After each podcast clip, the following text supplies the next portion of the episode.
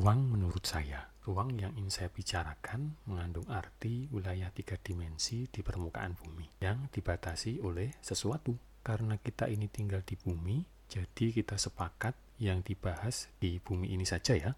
Batas yang telah saya sebut tadi dapat berupa banyak hal. Misalnya dibatasi oleh tembok, oleh pagar, atau oleh karakteristik bentang lahan tertentu, atau bahkan oleh sesuatu yang tidak tampak Misalnya saja batas administrasi tertentu. Bahkan kamar tidurmu itu pun ialah sebuah ruang. Meskipun kamu sendiri bisa jadi memungkiri karena kondisinya sekarang lebih mirip kapal pecah daripada tempat untuk tidur.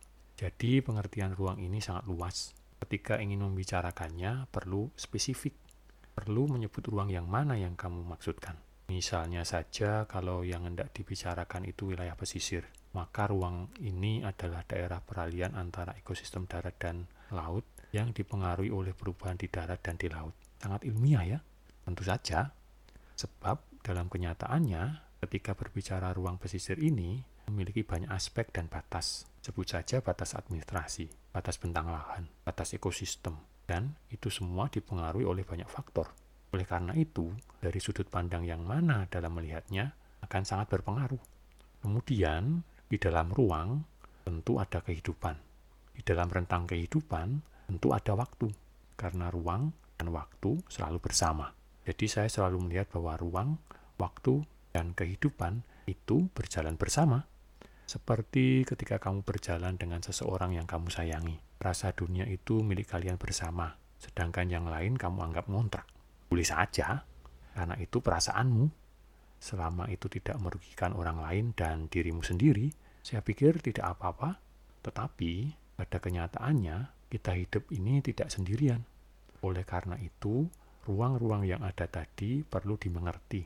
Artinya kamu bisa paham mana itu ruang pribadi, mana itu ruang publik atau ruang bersama. Jadi bukan hanya kamu saja yang ingin selalu dimengerti, ruang pun harus kamu mengerti. Etikanya, karena kita ini hidup sebagai manusia beradab dan berpendidikan, ruang-ruang tadi tidak dicampur aduk. Sebab Salah ruang bisa menyebabkan masalah loh.